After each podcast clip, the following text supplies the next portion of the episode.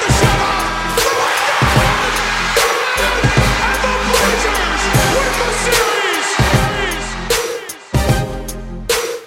Durant, the scoring champ from the top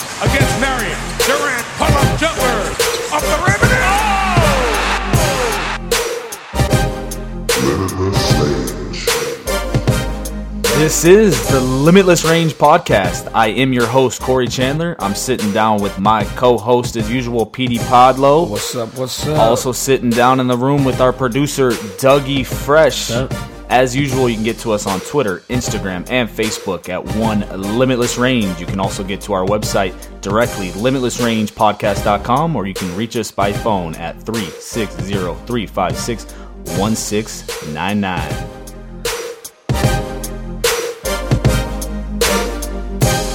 Right, fellas, back after a good week of basketball, which we predicted last week. Uh, my voice is kind of coming back to me, as I told the listeners. I would uh, I would find a way to get to a Portland game. So I was at Game Three, the quadruple overtime, so my voice is uh, a little gone. You'll have to bear with me. But what about you guys? How's your week been, Doug? It's great. Yeah, Yeah, it's going real well. I mean, I don't get to go to NBA games or anything cool like that. Anyways, enough of Doug. What about PD Pod? How's it going, my man? Doing good, bro. Doing good. Just chilling. Yeah. Enjoying life. Can't complain. That's what's up. That's what's up. Well, what do we uh, what do we got in store today, Dougie? Well, of course, I mean, we're going to talk about the game that you went to and also the rest of the playoffs. What I really wanted to start off with, I'm sure we all want to talk about the Warriors game that just happened. We're recording this on a Sunday, but of course, the Warriors lose to the Rockets in overtime.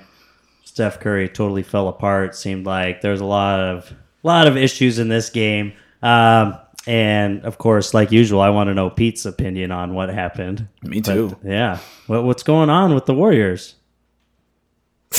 I mean, bro, is is KD's the best player in the world? That's- that's their problem? That is No, it's just Yeah. he's masked the decline. Yeah. He's masked a lot of the the gap between like the Rockets and the Warriors and a lot of the teams that I heard something a while back where they were saying like the Warriors were basically you know they were basically ahead of their time. Mm-hmm. So they were averaging like the most three point shot attempts in the NBA. You know before KD got there, they were you know that run they had, Right. and they were you know their style of play was just different than everybody else's. Well, now everyone's doing that. Portland's doing that. The Rockets are doing that and we would have seen the gap close and we would have seen like maybe Portland upset the Warriors or some team like that. But when you add the best player on the planet, it masks that. So everyone thinks like, oh, they're still the 73 win Warriors and with KD. No, they're not. They're not that mm-hmm. team anymore. And people will see if KD leaves that they're, I guarantee you, they're not the 73 win Warriors. They'd get beat with that roster right now. I mean, unless they had like Kawhi Leonard or something, they'd get beat by a lot of teams. Portland, they would probably lose to Portland. They would, they would, Rip City. I guarantee they'd lose to Houston.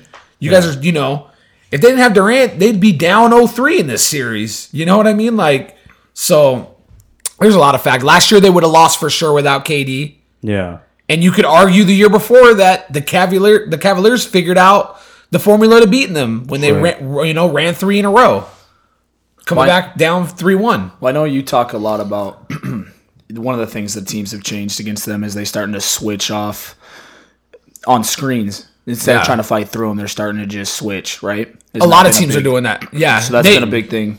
You you'll see that they do that to the Rockets too. Like uh yeah, it's huge, man, because Curry and Clay, their specialty was run, you know, running around the off-ball screens. And if you guys remember in the past, I know it's you know three, four years ago, and you know these big bodies would just be standing there. They'd go around it, boom, they, you hit them wide open for 3 mm-hmm. Well, now people are just going around the big bodies. They're not letting them get open for three. They're pushing pushing them in. Remember when KD said the gimmick defense? Mm-hmm. he was talking about basically what he was saying was they're pushing Curry and Clay inside the three point line, which isn't their comfort zone. Right. You know, yes, they can hit mid ranges, but not that. You know, that's not what they practice. They practice threes. So a lot of teams are just playing them differently, and you could see it in the drop off. Go look at the regular season stats. You know, last I checked, Clay was down.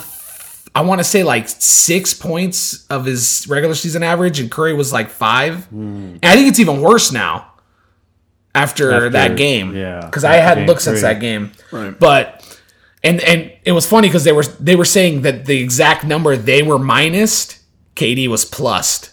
Oh, Like they were like minus ten, and KD was plus ten from the regular season. That's crazy. So he's picking up the slack. And I can't stand this whole, well, they need to get back to playing Warriors basketball. They're playing Warriors basketball. People just know how to stop it now. Like, Yeah. a lot of people think, oh, KD, you know, he's holding them back. Like, no, dude. Like, KD's the reason why they're in it. I guarantee that. And that performance by Curry was horrible, man. It was god awful. Like, and I don't like to hate on Curry. I like Steph Curry. You know, he's a fun player and and he's really he seems like a really great guy. You know, I want to see him succeed. So he's not like you know I hate Russell Westbrook, but he had a Russell Westbrook moment. yeah. Like he literally let KD down. He let the Warriors down. It was really hard to watch. He was pressing. You could tell he had a uh, Clay. Clay snagged the ball out of the air, and they had a, a three on one fast break, and Curry forced a layup and got blocked instead of handing it to Clay or KD. And they, all three of them were. It would have been an easy dunk. So I mean, he's really pr- he's pressing the issue because I I think he wants to you know hang in there with KD, but he's not on KD's level. Everyone's eh, you know I've seen it forever. I think Corey's seen it forever, but now everyone's starting to see it. You know, you're starting to see all these TV shows and all these podcasts saying. Wow, KD's just on another level. You know, he's Right. way better than Curry. And and the thing with Curry is KD every year on the Warriors, I feel like has excelled a little bit. Like he's you know he's reaching his prime. His ma- I think KD is the the at his best form that we've ever seen. Right? Mm, yeah. we can all agree on that. Yeah. Yep. Okay. Well, that being said, every year Curry's dipped a little bit. So I'm not saying he's trash, but when you got one guy, you know, even if you had them equal, you know, three years later together, there's still a shift. I never had them equal, but I'm just saying, even if you had them as equal players, they're sure as hell not equal anymore. Right. You know, it's not even close. And you could argue that Curry's not even a top. A lot of people are saying, "Oh, I'm taking him out of my top five. Yeah, you could argue that easily. Like right now, who you taking, Dame Lillard or Steph? Right. Yeah, to me, oh, it's Well, you Dame. know it's not even close. Dame. A lot of people are. People are going to take Harden over Steph. You know, KD, Giannis, Kawhi Leonard, Jokic. Would you rather build around Jokic right now? I mean, the way Steph's looking, he can't create his own shot anymore. Right. Yeah. That's the biggest problem. That's what made Steph special was his ability to create off the dribble and shoot from anywhere. Yeah. Now he can still shoot from anywhere, except for in clutch moments. But Except the free throw line, apparently. but his ability to create off the dribble, like you know, Corey, we were talking about this the other day, right? He's dancing around. He's not getting by guys. He's not able to create the way he used to. Maybe it's because he's 30 and he's not. He wasn't super athletic. So a 30 year old Curry is different than a 30 year old athlete. You know what I mean? You're going around those screens just a slightly slower. Changes Exactly. If you got one less step and you were already undersized, already, you know, you already had issues with stuff like that, it, it just changes everything. And now people are playing you different. They know they know your sweet spots. They know what you like to do. I, I feel like if KD leaves this Warriors team, you know, the way it is now, th- you know, they'll still be competitive, but they'll probably be second round exit, in my opinion. Yeah, man. The weird thing with Steph for me, obviously, you know, I love KD, um, but I'm really not biased in this at all. Like I've always liked Steph with you as well. Um, but it just seems like he's lost his swag a little bit. Like Steph's always kind of had this presence about him, right? This swag to him, this like you know, part of the Splash Brothers, like just that dude that's just like super fun to watch in general. Like I've always just loved watching Steph Curry. He's like a young kid that's just doing something we've never seen, um, and I just don't feel like I get that from him anymore. You're right. Like even you know we don't get that getting a guy dance and breaking his ankle and then hitting a sweet three or getting him to back up and almost fall over and then take him to the hole and make a sweet layup and then he shimmies a little bit and then he does this and that. Like it's very rare that we get to see any of that from him, and we're used to seeing that you know, multiple times a game, you know, and it's like mm. I'm not really sure what it is about him. I mean, I know we've always you know we, we've seen him kind of go missing at least a little bit in the playoffs, but I feel like yesterday just seemed like a different level, not only offensively, but then you know, I brought this up when I talked to you earlier. It's like that defense on Eric Gordon at the end of the game. You have Eric Gordon who's already hit what five, six threes during the game. He's obviously lighting it up. He's been very efficient throughout the series. A dude that you really have to pay attention to.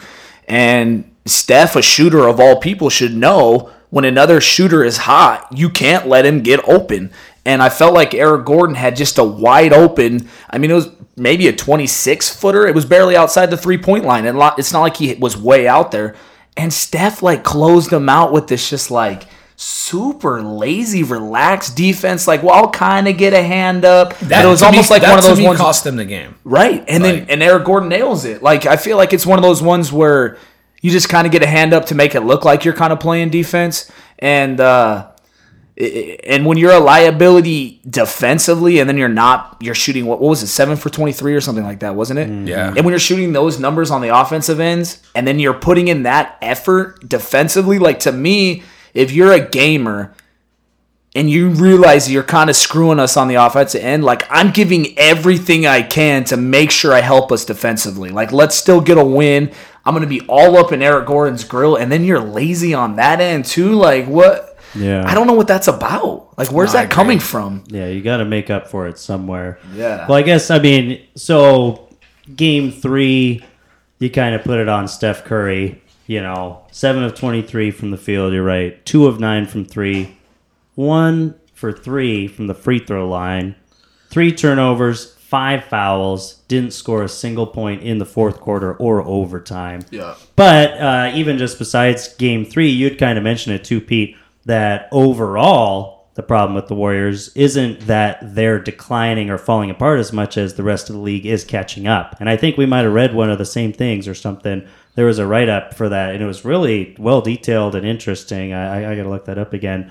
But, I mean, yeah, the the 73 win Warriors could steamroll through the regular season and stuff because they had perfected this newer style that they had. And Bingo. now look Yep. at the Rockets are literally built to beat that team. That's how they're put together. That's how they play, you know? And so inevitably it's all just going to catch up to that sort of thing until the next swing in the league.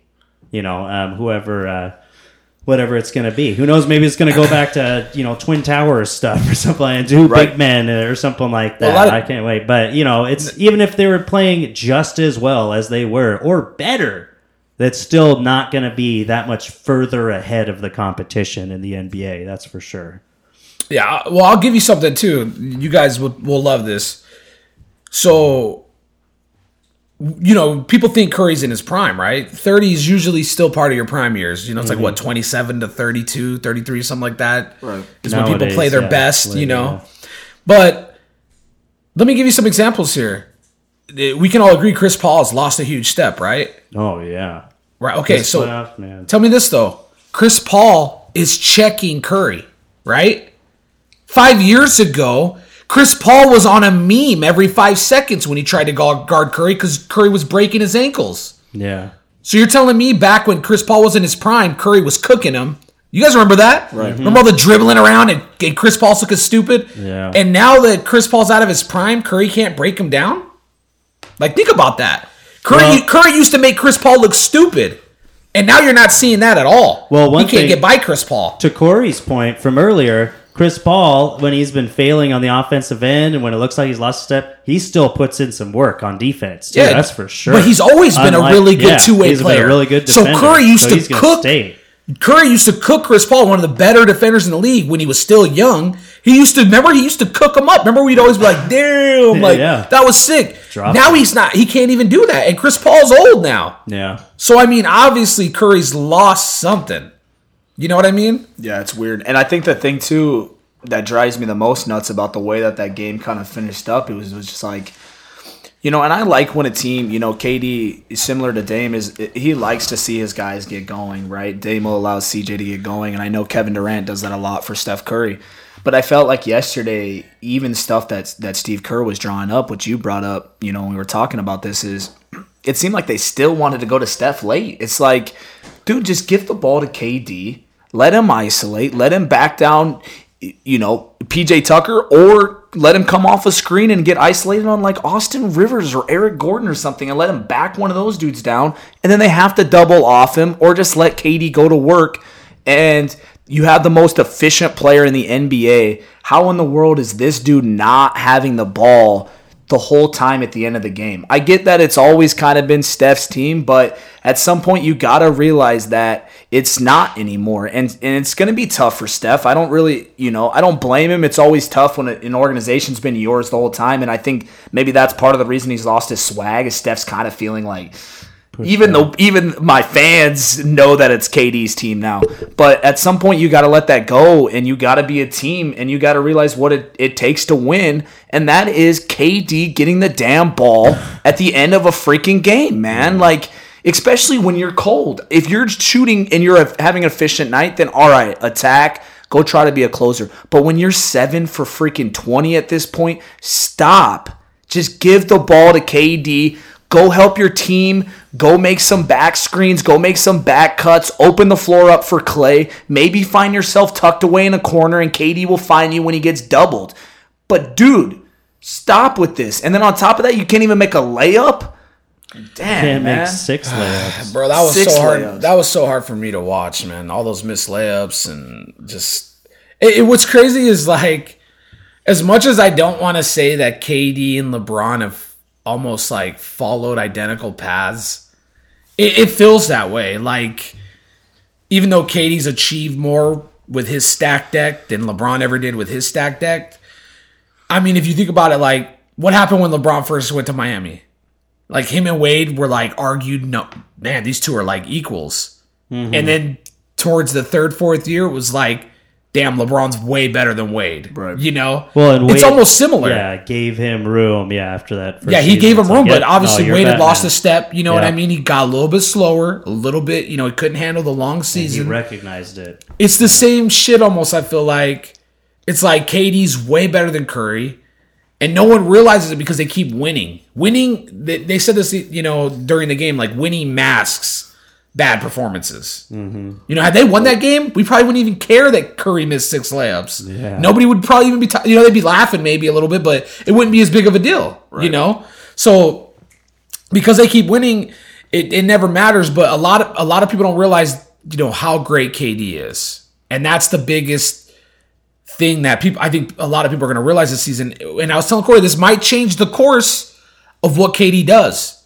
because you know had they won a, a championship, right, and Curry and, and and KD played at a ten and Curry played at a nine and they were like, you know, oh, they're, they're the one-two punch, and KD wasn't getting the full credit.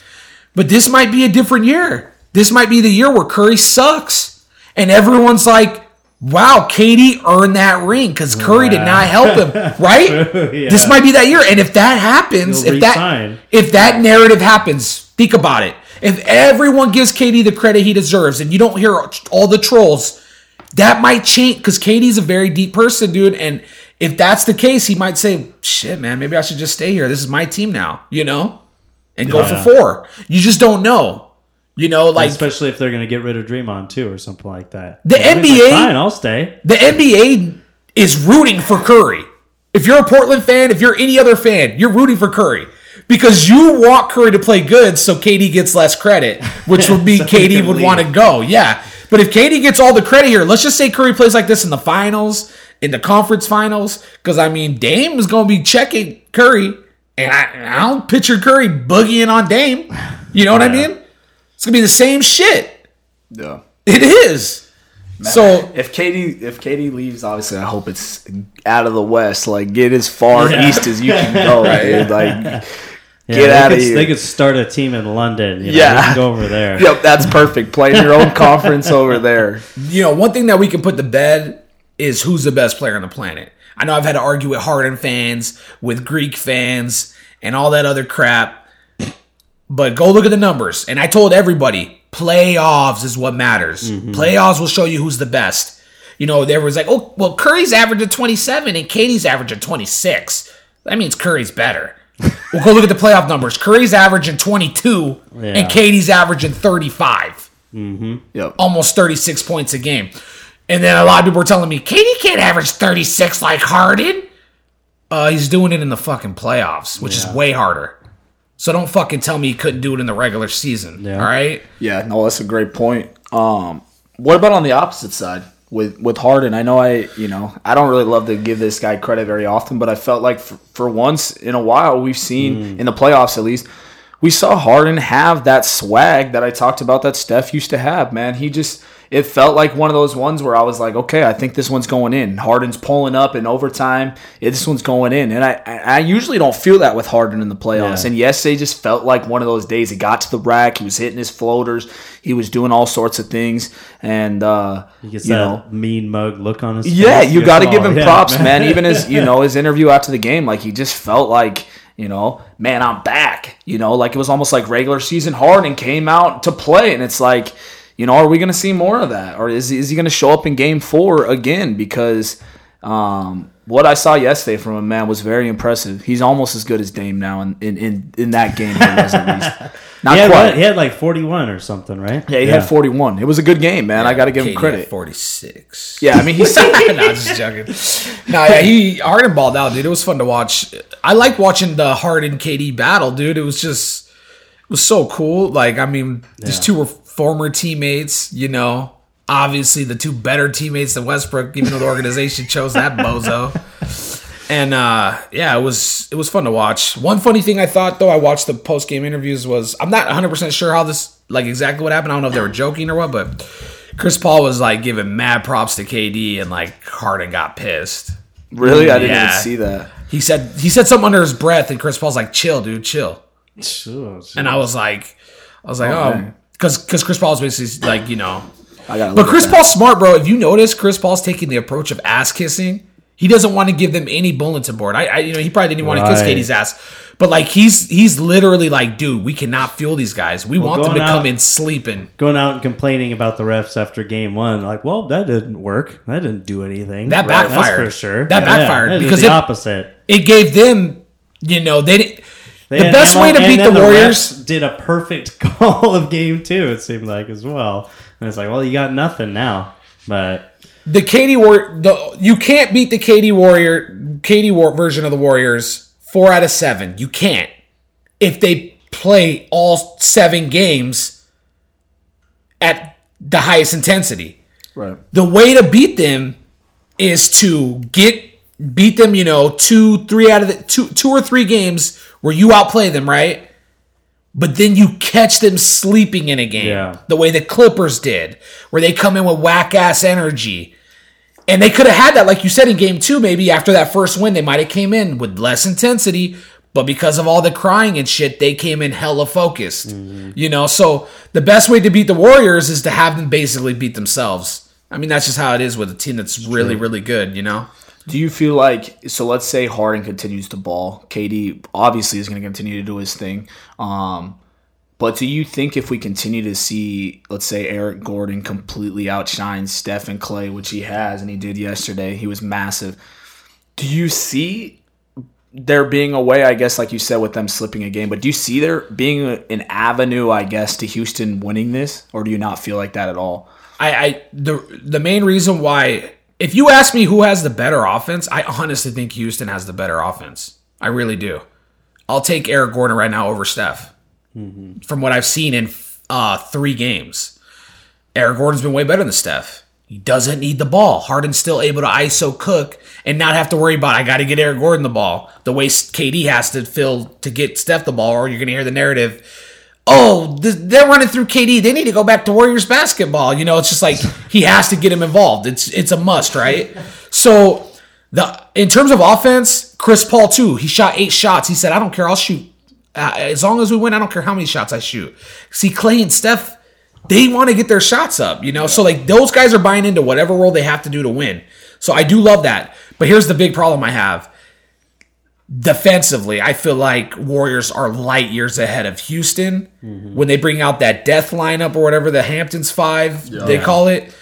The rotations are on point, and they came out the like honestly, they look fast. KD was the only one that I thought was playing with that playoff intensity, and he usually tries to do it every night. And that's why you'll see KD ball out in a lot of game threes where everyone else doesn't. because they're up 2-0 and everyone else is kind of like, you know, cruising. And I just don't when when the Warriors play that great defense, the you know, the rotations and all that bullshit, and they're all focused, they they just can't be beaten. I, I don't think so. So So So if you're if you're Steve Kerr, Pete, and Curry's having a bad night like he was in Game Three, what are you doing? What are you gonna do? Uh What do you do I promise you this. game? Steve Kerr has no problem going to KD. He's done it a million times. Well, I mean, you get a like, is there a different lineup that you'd be doing? Would you be at that Hamptons five and then what? Just tell them, hey, give up the fucking ball. I think what? right, bro. if, if if you told me you're going to run the offense strictly through KD in the fourth, I think their best lineup would be with Jareb Cohen and Instead Curry on the bench. I, that's just On how I bench. feel from what I've seen. I bet you if we looked at the the minutes that those guys, those five have played, I bet you it's like off the Richter, you know. But they haven't played a lot of minutes. It's small sample size Sure. but they have no weakness. Here's the problem: if you watch the game, hard, who who who's Harden attacking? Who's Eric Gordon attacking?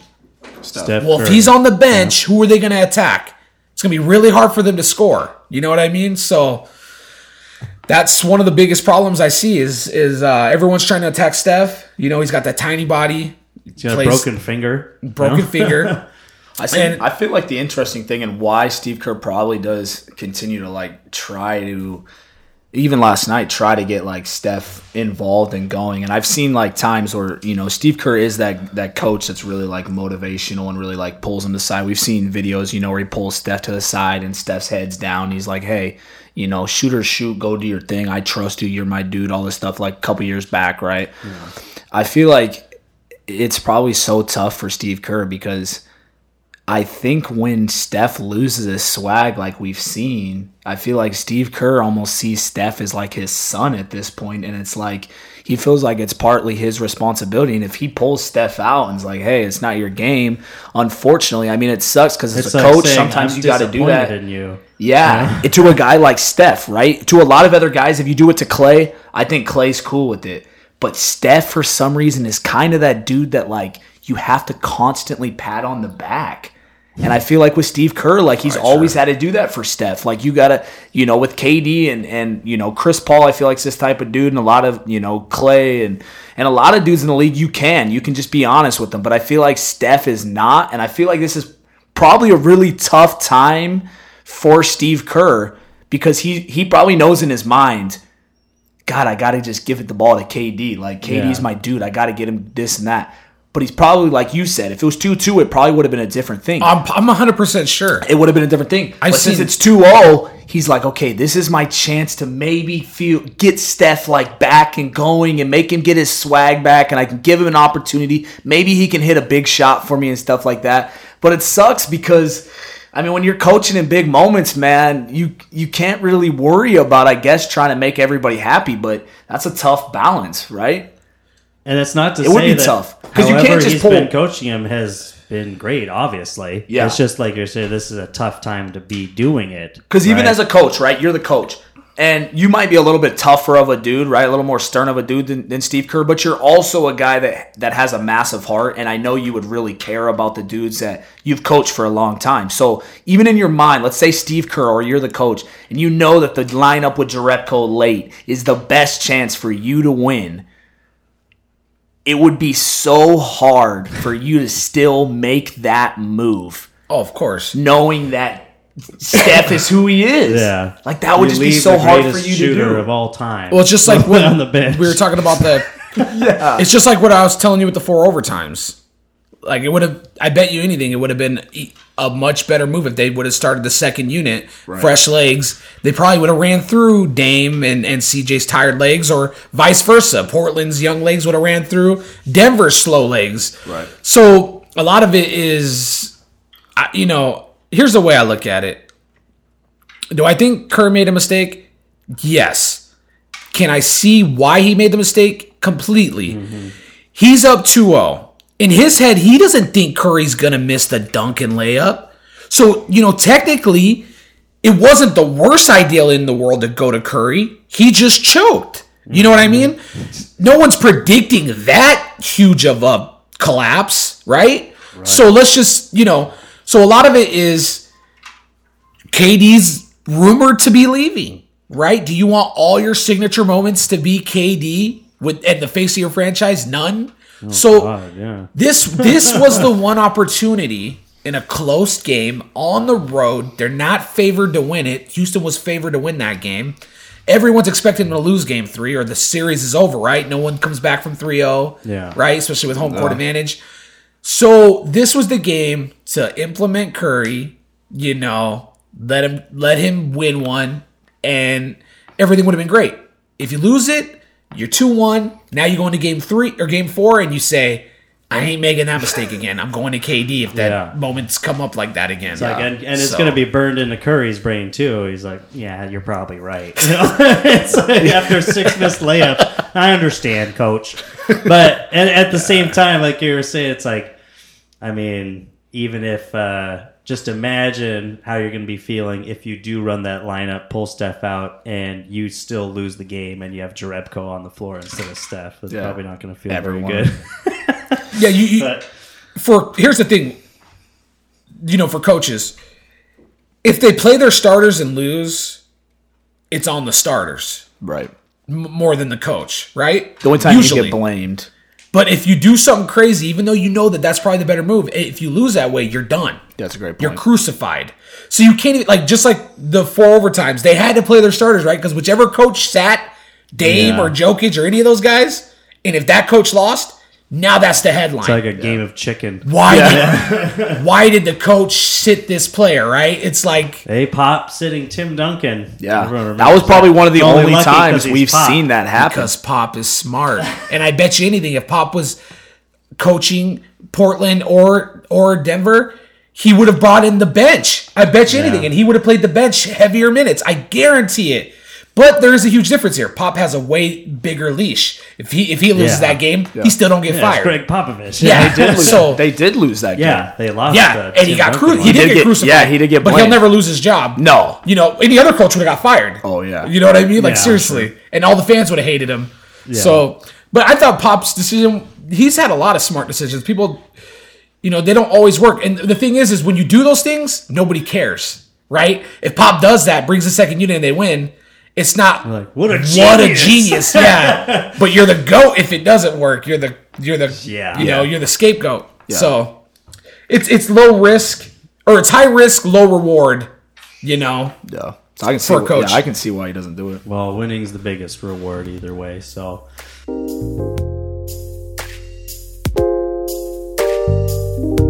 if you're looking for a great deal on authentic NBA jerseys and apparel, you've got to use the NBA store. Limitless Range has partnered with the NBA store to get you big discounts on real NBA gear, including up to 60% off all clearance items when you visit limitlessrangepodcast.com slash store. Don't search the internet all day for cheap knockoffs or used jerseys. Get real, authentic apparel at really great prices and support Limitless Range while you're doing it. Visit limitlessrangepodcast.com slash store today and get everything you need to rep your favorite team. limitlessrangepodcast.com slash store.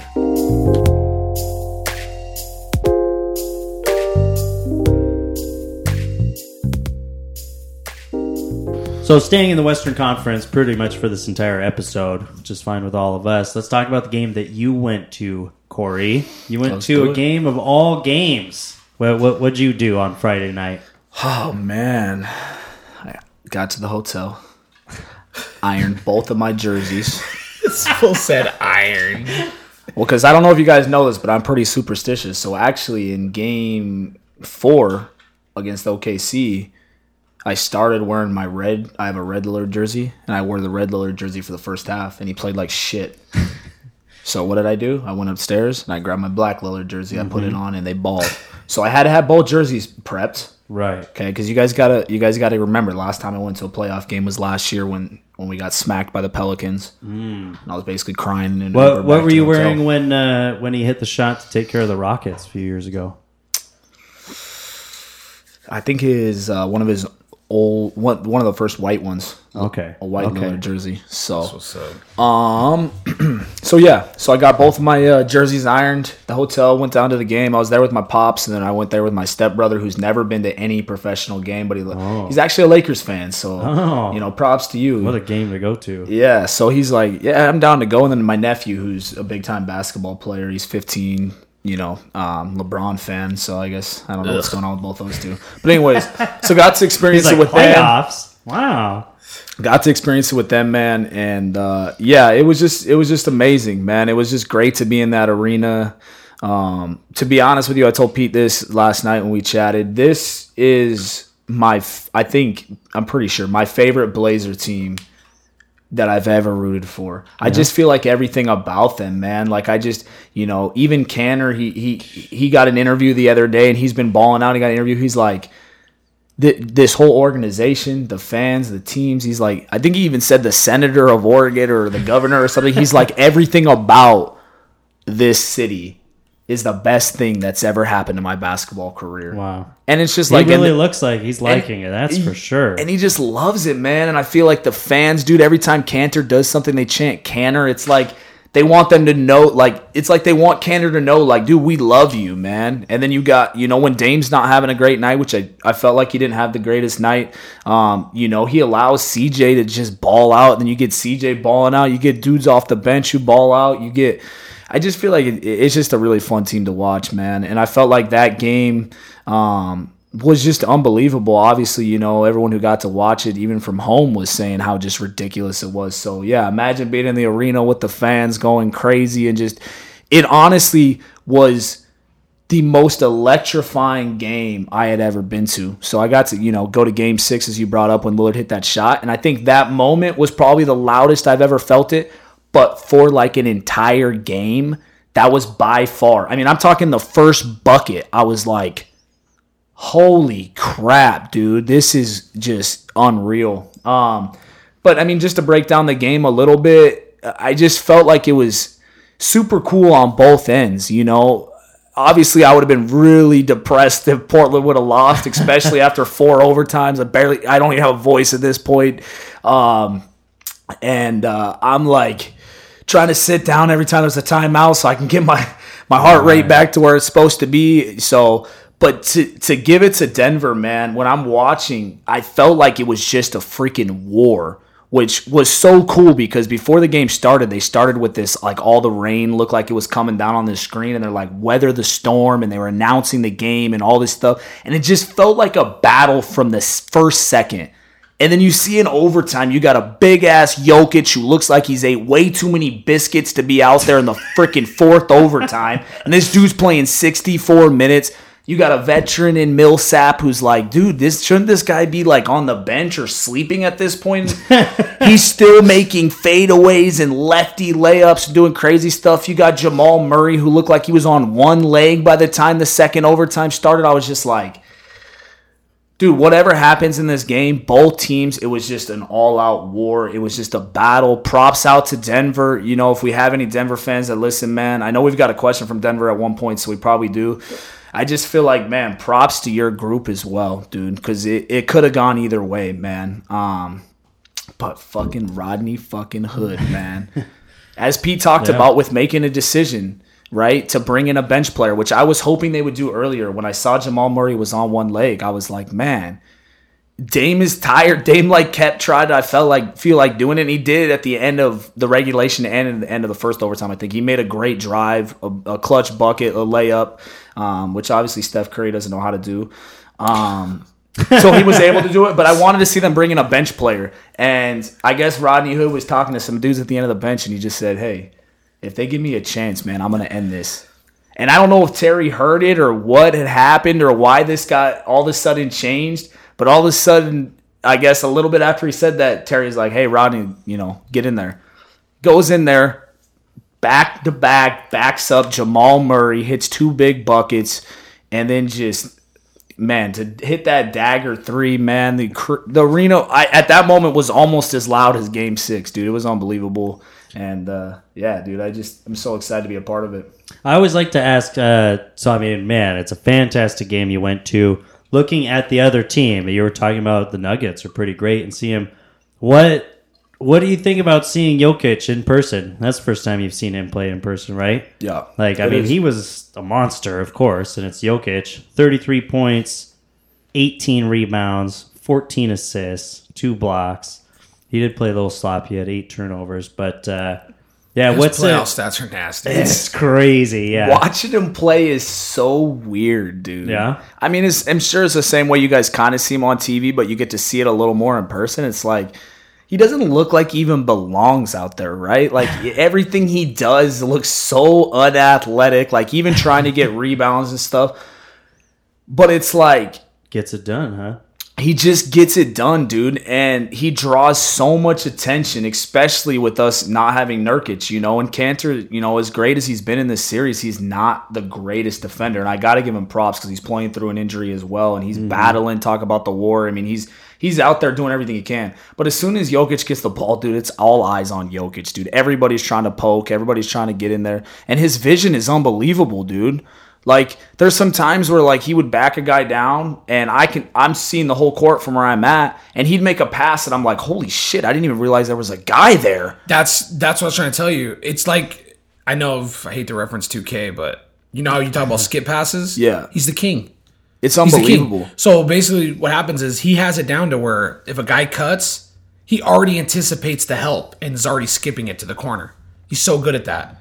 So like if the, you know if his wing cuts in, he's great at anticipating the corners helping on the cutter, right? Because the guy Yeah. gets beat and he's already anticipating it and he's like 3 seconds earlier. We're we're not even processing that step. Yeah. So we're looking at the cutter, we're like, "Oh, it's to is he going to hit it there? Is he going to shoot it?" And he's hitting the corner like, "Whoa, you Where'd hit that that, guy?" Yeah. yeah. It's it's it's an uncanny ability. I've I've very rare like Magic had it. Mm-hmm. Um, I you know I haven't seen. I don't think LeBron has it. Am I? You know what I mean? LeBron's a great passer. Yeah. But I've never. s- I think Jokic is a way better passer. And Yeah, like that he, anticipation is his different than just anticipation good passing, passing, is yeah. what makes it special. You know, guys like LeBron and stuff, they're great at being doubled and hitting guys. And you know, Mm-hmm. sometimes LeBron makes some incredible passes. But to me, the best passers in the world are the anticipation passers. Mm-hmm. The guys who can think three steps ahead. You and know? it's the it's the timing of those type type of passers and Mm-hmm. Jokic. It's like the pass he makes looks like the pass is going to the cutter. It's like that's how perfect the pass ends up being. Yeah. It's like he doesn't wait to where Portland recognizes that he's probably going to the corner. It's like at the perfect moment where you think for sure he's going to the cutter and it goes like right past the cutter's head to like Gary Harris standing in the corner. And Well, you're see, that's like, holy that's shit. that's what makes it special, right? Because if he if he's already thinking, and that's thinking two steps ahead, right? right. Because if he passes it at that moment, what does that do? It makes the corner, like you said, the corner's thinking like you, what you're thinking. Yep. He's hitting the cutter, so he's catching the guy stepping this way, and the pass is coming in, so he can't recover because he just took a step this way as the ball's flying. It's a great point. Thinking that it's hitting the cutter. Yeah. I told you guys about skip passes, dude. If I was the coach and they didn't even make this adjustment, but I, you know, the, you know, granted, Warriors didn't play that great of help D in in Game Three. But I remember I was saying Harden needs to skip it to the corner. Yeah. What's happening is every time Capela rolls, you know, Clay when he picked it and KD, they're cheating heavily to the to the roller. You have to hit the corner. Yeah, and you got to have more confidence in your guys hitting him too, because every once in a while he he he. Uh, there were a couple times where he could. Guys like PJ Tucker were like missing corner threes every once in a while. I will say that, especially in with these the- first couple games, and it's like, God, you got to nail those, and then But and it- then they're still going to be Yeah, but- available. But imagine how wide open he'd be, right? If, if Harden had a little bit of Jokic in him. Yeah. I guarantee you, if Jokic was Harden right now, same IQ, that corner three would be hit constantly. Yeah. And here's the thing. Here, here's the, the main thing about it, right? If he skips it to the corner, what does that do? That helps Capela. Yeah. Because now that those guys are going to cheat as hard. You see what I'm saying? Yeah. So Capela, that's why Capela's been shut down. The corner's dropping, and they're not making them pay for it. And why? Not, you know what are you going to do, dude? If, if you're, you see KD and Clay, they're cheating heavily because they're not hitting the corner. You see what I'm saying? For sure. So it's such a simple thing. If he timed it like you said, like Jokic did, whereas Capela's rolling and you think he's going to get it, you go whoop and hit the corner. The guy's going to be wide open for three. I promise. I guarantee it. Yeah, man, I would actually, you know, to continue answering your question, Doug, I feel like Jokic actually played a, a good enough game in the way he played for his team to win. Unfortunately, just like you said with PJ Tucker, Gary Harris, as great as he was defensively on Dame in this game, he missed a lot of wide open threes. Monte Morris missed a lot of mm-hmm. wide open threes. Torrey Craig missed a lot of wide. Like there was a lot of times where I was like, "Oh, what the? Oh, okay, he missed. Come on, where's our rotate? Oh, okay, he missed. God, what a pat. Okay, he missed. Like there was a lot of times, especially in the first half, where I was like, "Damn, we should have got diced up a little bit more than we did." And uh, it just didn't show as much because they weren't knocking them down. Like if they were knocking them down, it would have looked like, God, dude, Jokic is just tearing this team apart. Um, so yeah, man, props to the way Jokic plays. I I hate watching him live to be honest. It's just Yeah. ugly, dude. I mean, I love the way he plays, but just like just watching it, dude, I don't know. It's Well, just in this era of really beautiful basketball, too, it is kind of funny. goofy, man. Well, But he's a beast. back to your team then, a, a guy that hasn't even come up. Uh, what do you think about your boy CJ McCollum? dude it was so awesome to watch what he did man because similar to like the kind of the conversations with you know it being KD's team and Steph not getting credit or vice versa with Steph's team and KD wasn't getting enough credit or whatever like I feel like sometimes I feel bad for CJ because even myself as a as a massive fan has said like at times like you know, I really wouldn't mind that much if we traded CJ for somebody like you know, or Paul George or something like that, you know.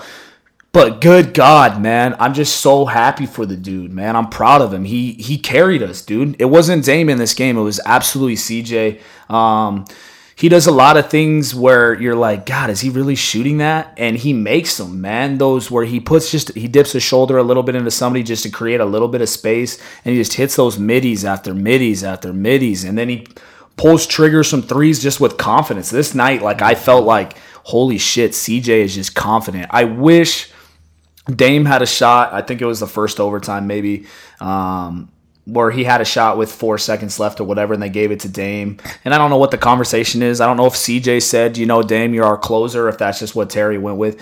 But I would have liked CJ to get the ball in that moment. I feel like as much as I love Dame and as clutch as Dame is, I just felt like it was CJ's night, man. And I felt like CJ deserved to get a game winner. So I wish they would have gone to him, but all props to him, man. If it wasn't for as well as CJ played, we would have lost that game Yeah. for sure. He was he was awesome to watch, man. Well, for both of you guys, then, uh, after this grueling for overtime win, does it uh, change your mind about the series at all? I mean, I think did both of you guys have Portland winning this already, or does it give you more confidence? Does it solidify your view? What what what do you think, Pete? Does this change anything?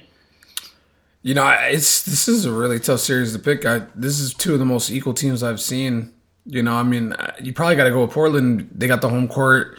They, you know, like Corey said earlier when we were all chatting about Jokic playing 64 minutes, you don't know how he's going to play. And if they lose game four, it's pretty much over. You know what I mean? You have to think being down 3 1. And it's not like, you, you know, it'll, it'll say 3 1 but in your heart you know like wow this has been like a 2-2 battle you know it just Yeah.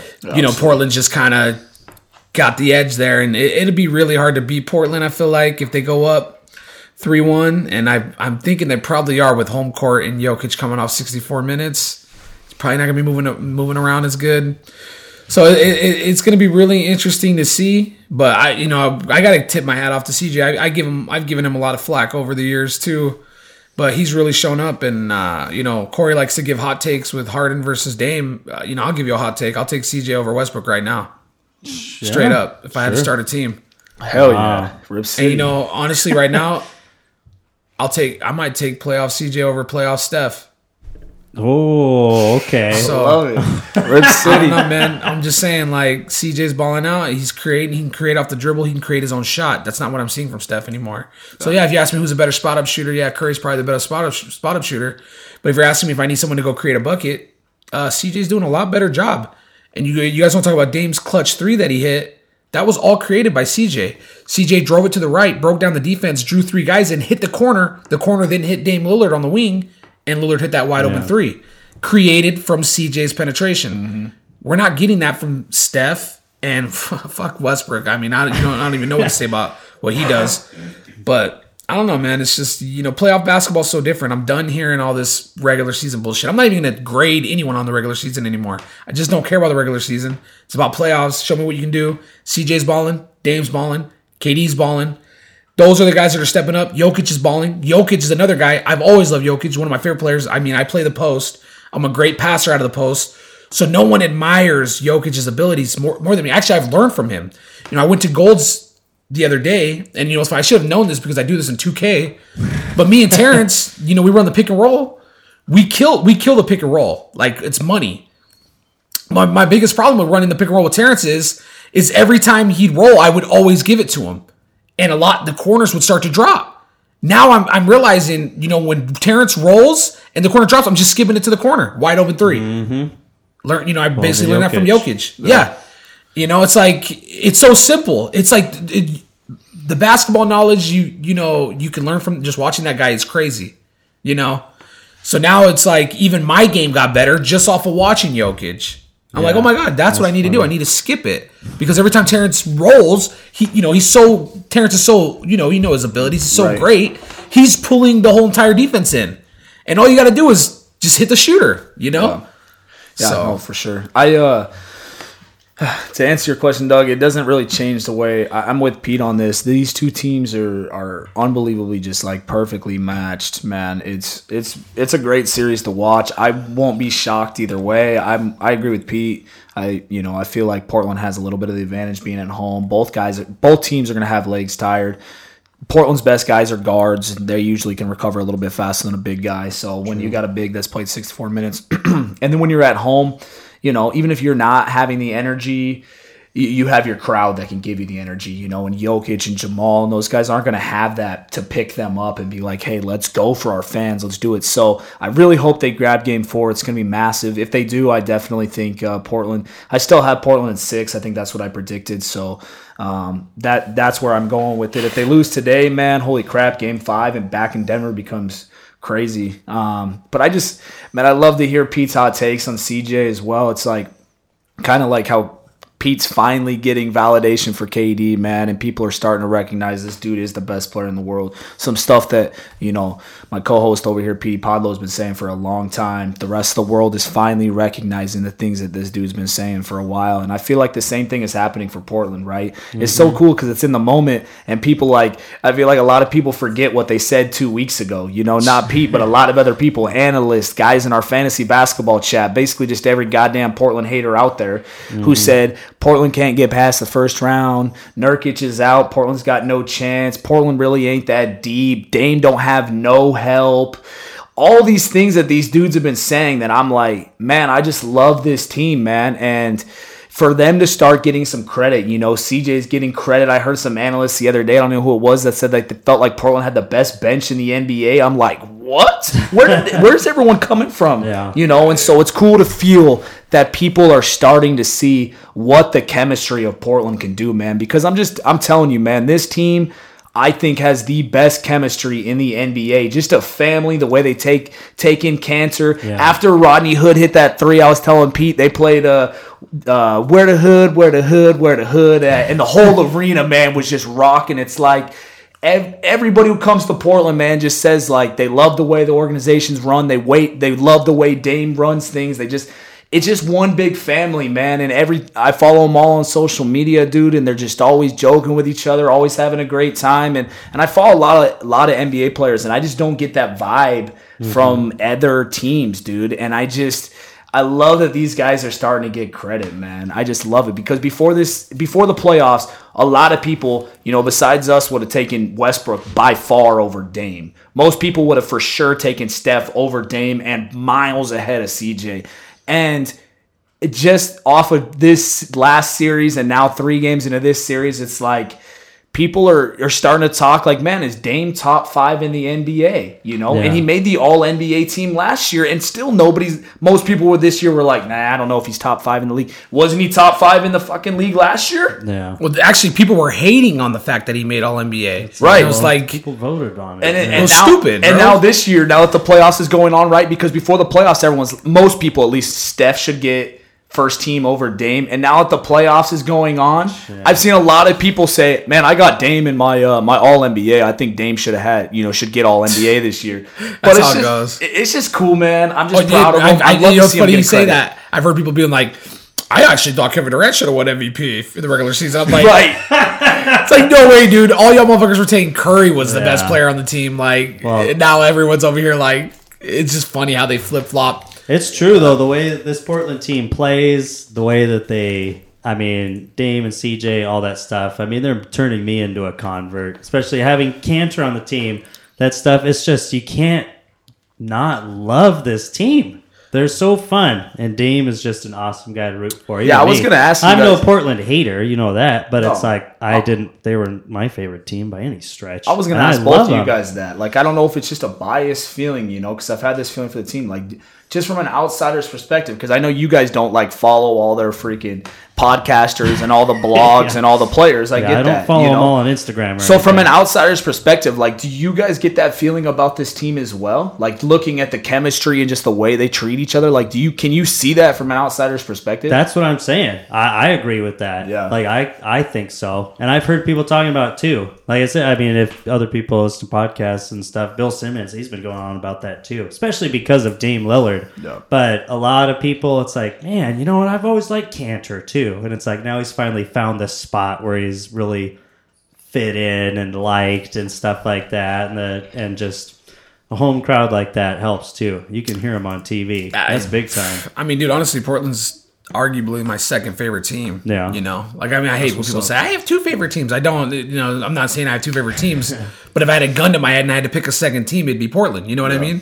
So, like, yeah, dude, I've, I, I mean, two years ago, or two years ago, I, I told you we picked dark horse MVP candidates and I picked Lillard. Yeah. Remember that? You're like, really? Like, damn, bro. All right, cool, cool. I was like, yeah, bro. I think Lillard's a baller. I think he's gonna kill it. And he was my dark horse MVP candidate, and he was in the MVP talks. Yeah, you know, you were like, damn, bro, good call. Remember? Yep. So I mean, you know how much I love Lillard. You know how much I've always respected Lillard. I love the way he is, his personality, his style, his swag, his clutchness. You know, he's amazing. Um, Kanter's one of my favorite players. Just his personality. He's cool, man. He's down to earth. Um, I didn't like CJ. I'll be honest. You know, probably because of his beef with KD. But you know, I found out that they're friends, and, Yeah. and he's balling out. And you know, I was probably just overreacting on that. I can admit it. And then Got a little also, defensive about it. also uh, Rodney Hood, dude. Yeah. You know how good if I love see. You know, I'm, I've been rooting for Rodney Hood and George Hill all playoffs because they played with LeBron last year and they were bums who can't do shit. Playing with LeBron James, no help. So I mean, like now they're over here helping two organizations win. Go look at George Hill's numbers. Go look at Rodney Hood's numbers. Yeah. They're not bums, bro. Not everyone wants to stand around and be a fucking spot up shooter while you cook, LeBron. Seriously. Let Rodney Hood post a little bit. Let him go to work. You know what I'm saying? Like, people don't understand that. Everyone thinks LeBron makes players better. That's not true. LeBron LeBron makes spot up shooters better. But he doesn't make post LeBron players makes better. Players make him better. yeah. He does, well, no, seriously, this is real basketball analysis here. LeBron does not make post players better, and LeBron does not make guys who like to create off the dribble better. He doesn't. Is he a sharp shooting three that will space it for a guy who's dribbling? No. He's a guy that likes to penetrate. Is that good for a post player? No. Yeah. So Dame makes players better. There you go. Love that leadership, man. Yeah, I love it, dude. let's talk about before we get off though. We should we should just quickly run down um all the other teams. Run the and East real think. quick. Yeah, yeah. Let's just do it real fast. Okay. Um, All right, what are you thinking about this? Uh, all right, Sixers Bucks. Huh? Sixers aren't I mean, playing the Sixers Bucks. Bucks. Sixers. I was like, and then I almost said, like, and damn, I almost said magic. I don't know what it is. Sixers Raptors. Jesus. go ahead, Pete. Yeah, dude. Uh, so I picked the Raptors, and um, I saw game one. I love the fight. They lost. I was like, I was impressed. You know, I'm like, okay, they're on the road, but they played really good. They massed Simmons. Brett Brown, really blown away with this, with what he's doing. Amazing. He's found ways to run the offense and mask Simmons not being able to shoot. You know, so that's impressive. Granted, par- partially is uh, Toronto not making the adjustments they need to do to make them pay for having Simmons on the court, but Jimmy Butler's balling. Jimmy Butler. And uh, I didn't have it didn't take game three for me. After game two, I I thought Philly was going to win it. I saw game two. I was talking to Trey. Trey was saying Toronto's going to go to the finals and win.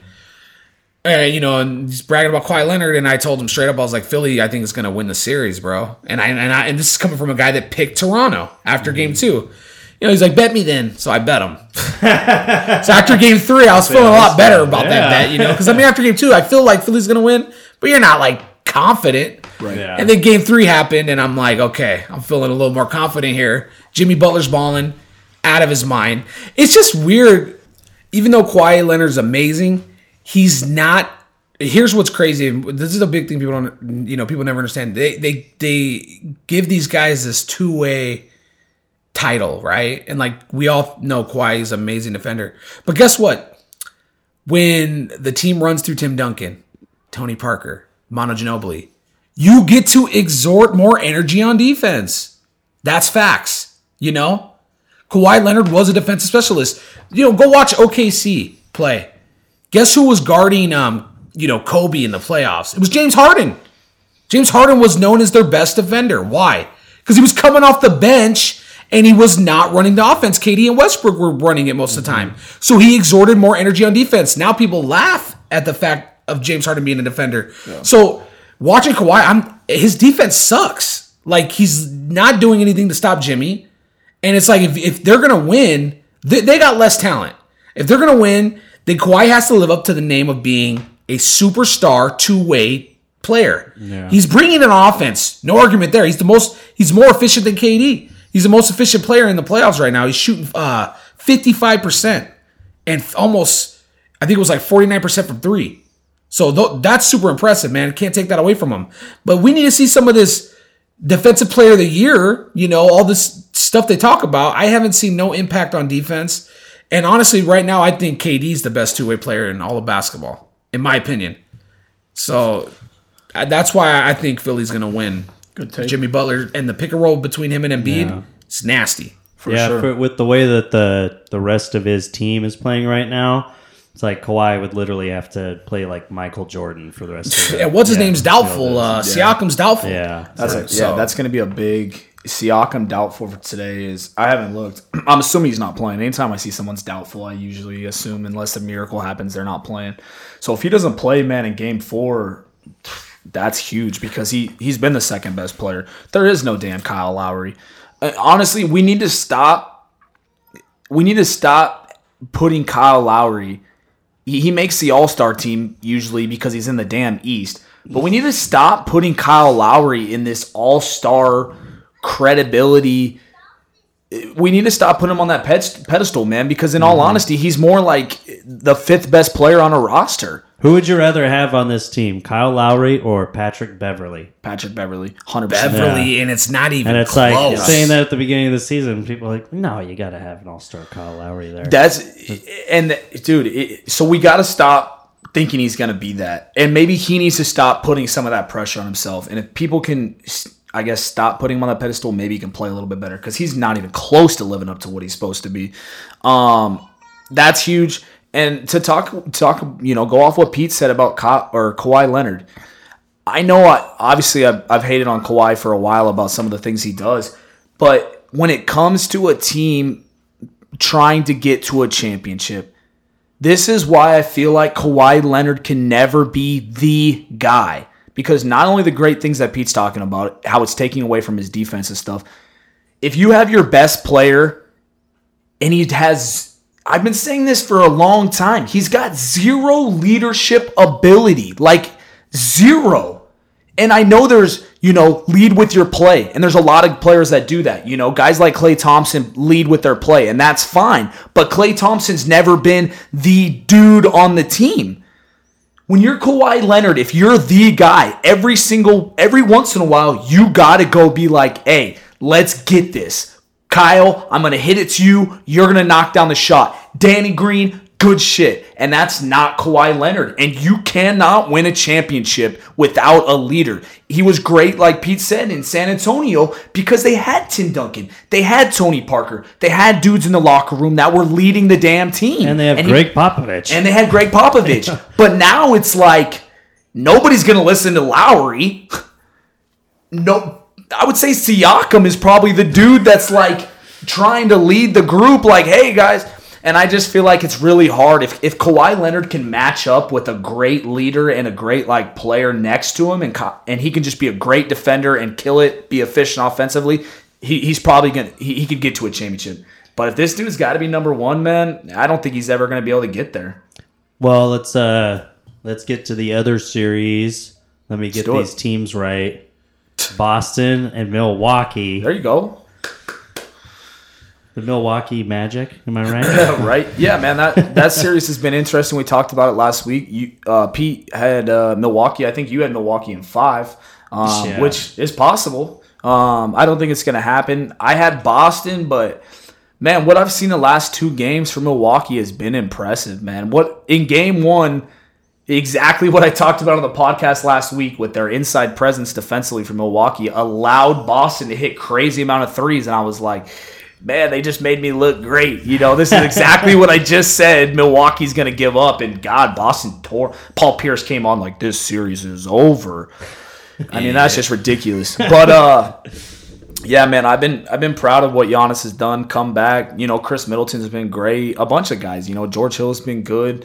Um, Connaughton. yeah, dude. Which is crazy because man, Connaughton was on Portland's bench when everybody was like, Portland has nobody. Like, damn, now Connaughton looks like a freaking stud for them. good. So, um, but man, I I think at this point, it, I mean, if, if Boston doesn't win Game Four, it's over, flat out. It is over, right? If they go down three one, night night. Um, but I do think Boston's gonna take Game Two. I predicted it. Boston in six. You mean three? What? What did I say? Game two. You're good though. They got to win game four, is what I'm saying. I don't know what I said. My bad. Uh, No, Anyways, you said I um, think Boston's gonna win game two. Oh, my bad. Ga- ga- I meant game two at- their place, but game four, yeah, my bad. Oh, yeah. um, so they got to win that game, and I think they will. And I had Boston in six, but I'm actually gonna change it. Boston in seven. Hmm, what do you think, Pete? You changing anything? No, I mean You had know, Milwaukee winning, I right? here's the thing. When I saw game one, I I wasn't as discouraged as most people would be. Like like like how you know I told you guys when I saw Philly, I was like, wait, Philly played well game one. You know, I didn't expect that. And they won game two. Right. Right? So the the the feeling I got was just Philly was the better team. When I watched game one, it felt like it really felt like Milwaukee was just playing stupid. Mm-hmm. And when I see when I see a team playing really stupid, it now becomes are they going to fix those little things? Giannis was forcing like crazy. They were collapsing on him and he wasn't hitting the shooters. When I see that kind of shit, it's like it doesn't mean to me that the other team was the better team. It just means that the superstar got caught up in the moment, was trying to make too much happen because there was a lot of open guys he could have hit. Mm-hmm. And the film will show that. The film showed that he made the adjustments. You know, I think I think I just think that Milwaukee's the better team, you know, right now. Kyrie's amazing, Boston's amazing. Kyrie's a dope closer. And honestly, you could argue that Kyrie is as important as Giannis and as in as good. But when it comes to the help, I feel like I love Al Horford. He's amazing. He would be the second best player, but you know, Jayson Tatum, I'm just not really blown away like everybody else is with this guy. Like he's a little overrated. You know, Brown's overrated. And then you got guys, and, and, and here's the difference. This is the huge difference. Giannis has more help, right?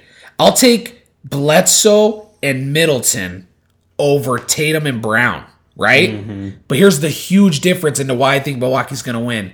Because Bledsoe and Middleton are better than Brown and Tatum, and they buy in more to the fact of deferring to Greek, even though mm-hmm. they're they're closer to being a star. I mean, Middleton's an all-star, Right. and you got two guys over here. When you're watching Tatum, you could tell he wants to hit, be the guy. Yeah, Every time he does big something, it's like you could tell he's like, "Oh my god, he's trying so hard to be the clutch He's guy." starting to look like Kobe. yes. So you got guys that are worse that feel like they're on the level of Kyrie, which is never good for a team. I still think Milwaukee's going to win this in six. Yeah. you know, just as you talk about, you know, with front running, I feel like that's exactly what we're talking about with Boston. We've seen it during this season. Um, I feel like when they're playing well, they look like one of the best teams gelling. But the problem is, is they can't get through adversity, and they're facing adversity. And as you said, I feel like that's that could be their downfall for sure. Yeah. Um, but man, great, great podcast as always, fellas. I'm glad we got this one in, man. It was hard for me to wake up, dude. I'm still trying to catch catch some Z's after that game, man. But uh, another great week of basketball to come, man, and uh, look forward to chatting about it next week. We uh, shoot, we could know at least a team, or we could know what the Conference conference finals are by the next time we chat about this. That'll be fun. Yep. Mm-hmm. So, man, I freaking love you, Rodney Hood. As usual, Rip City. See ya.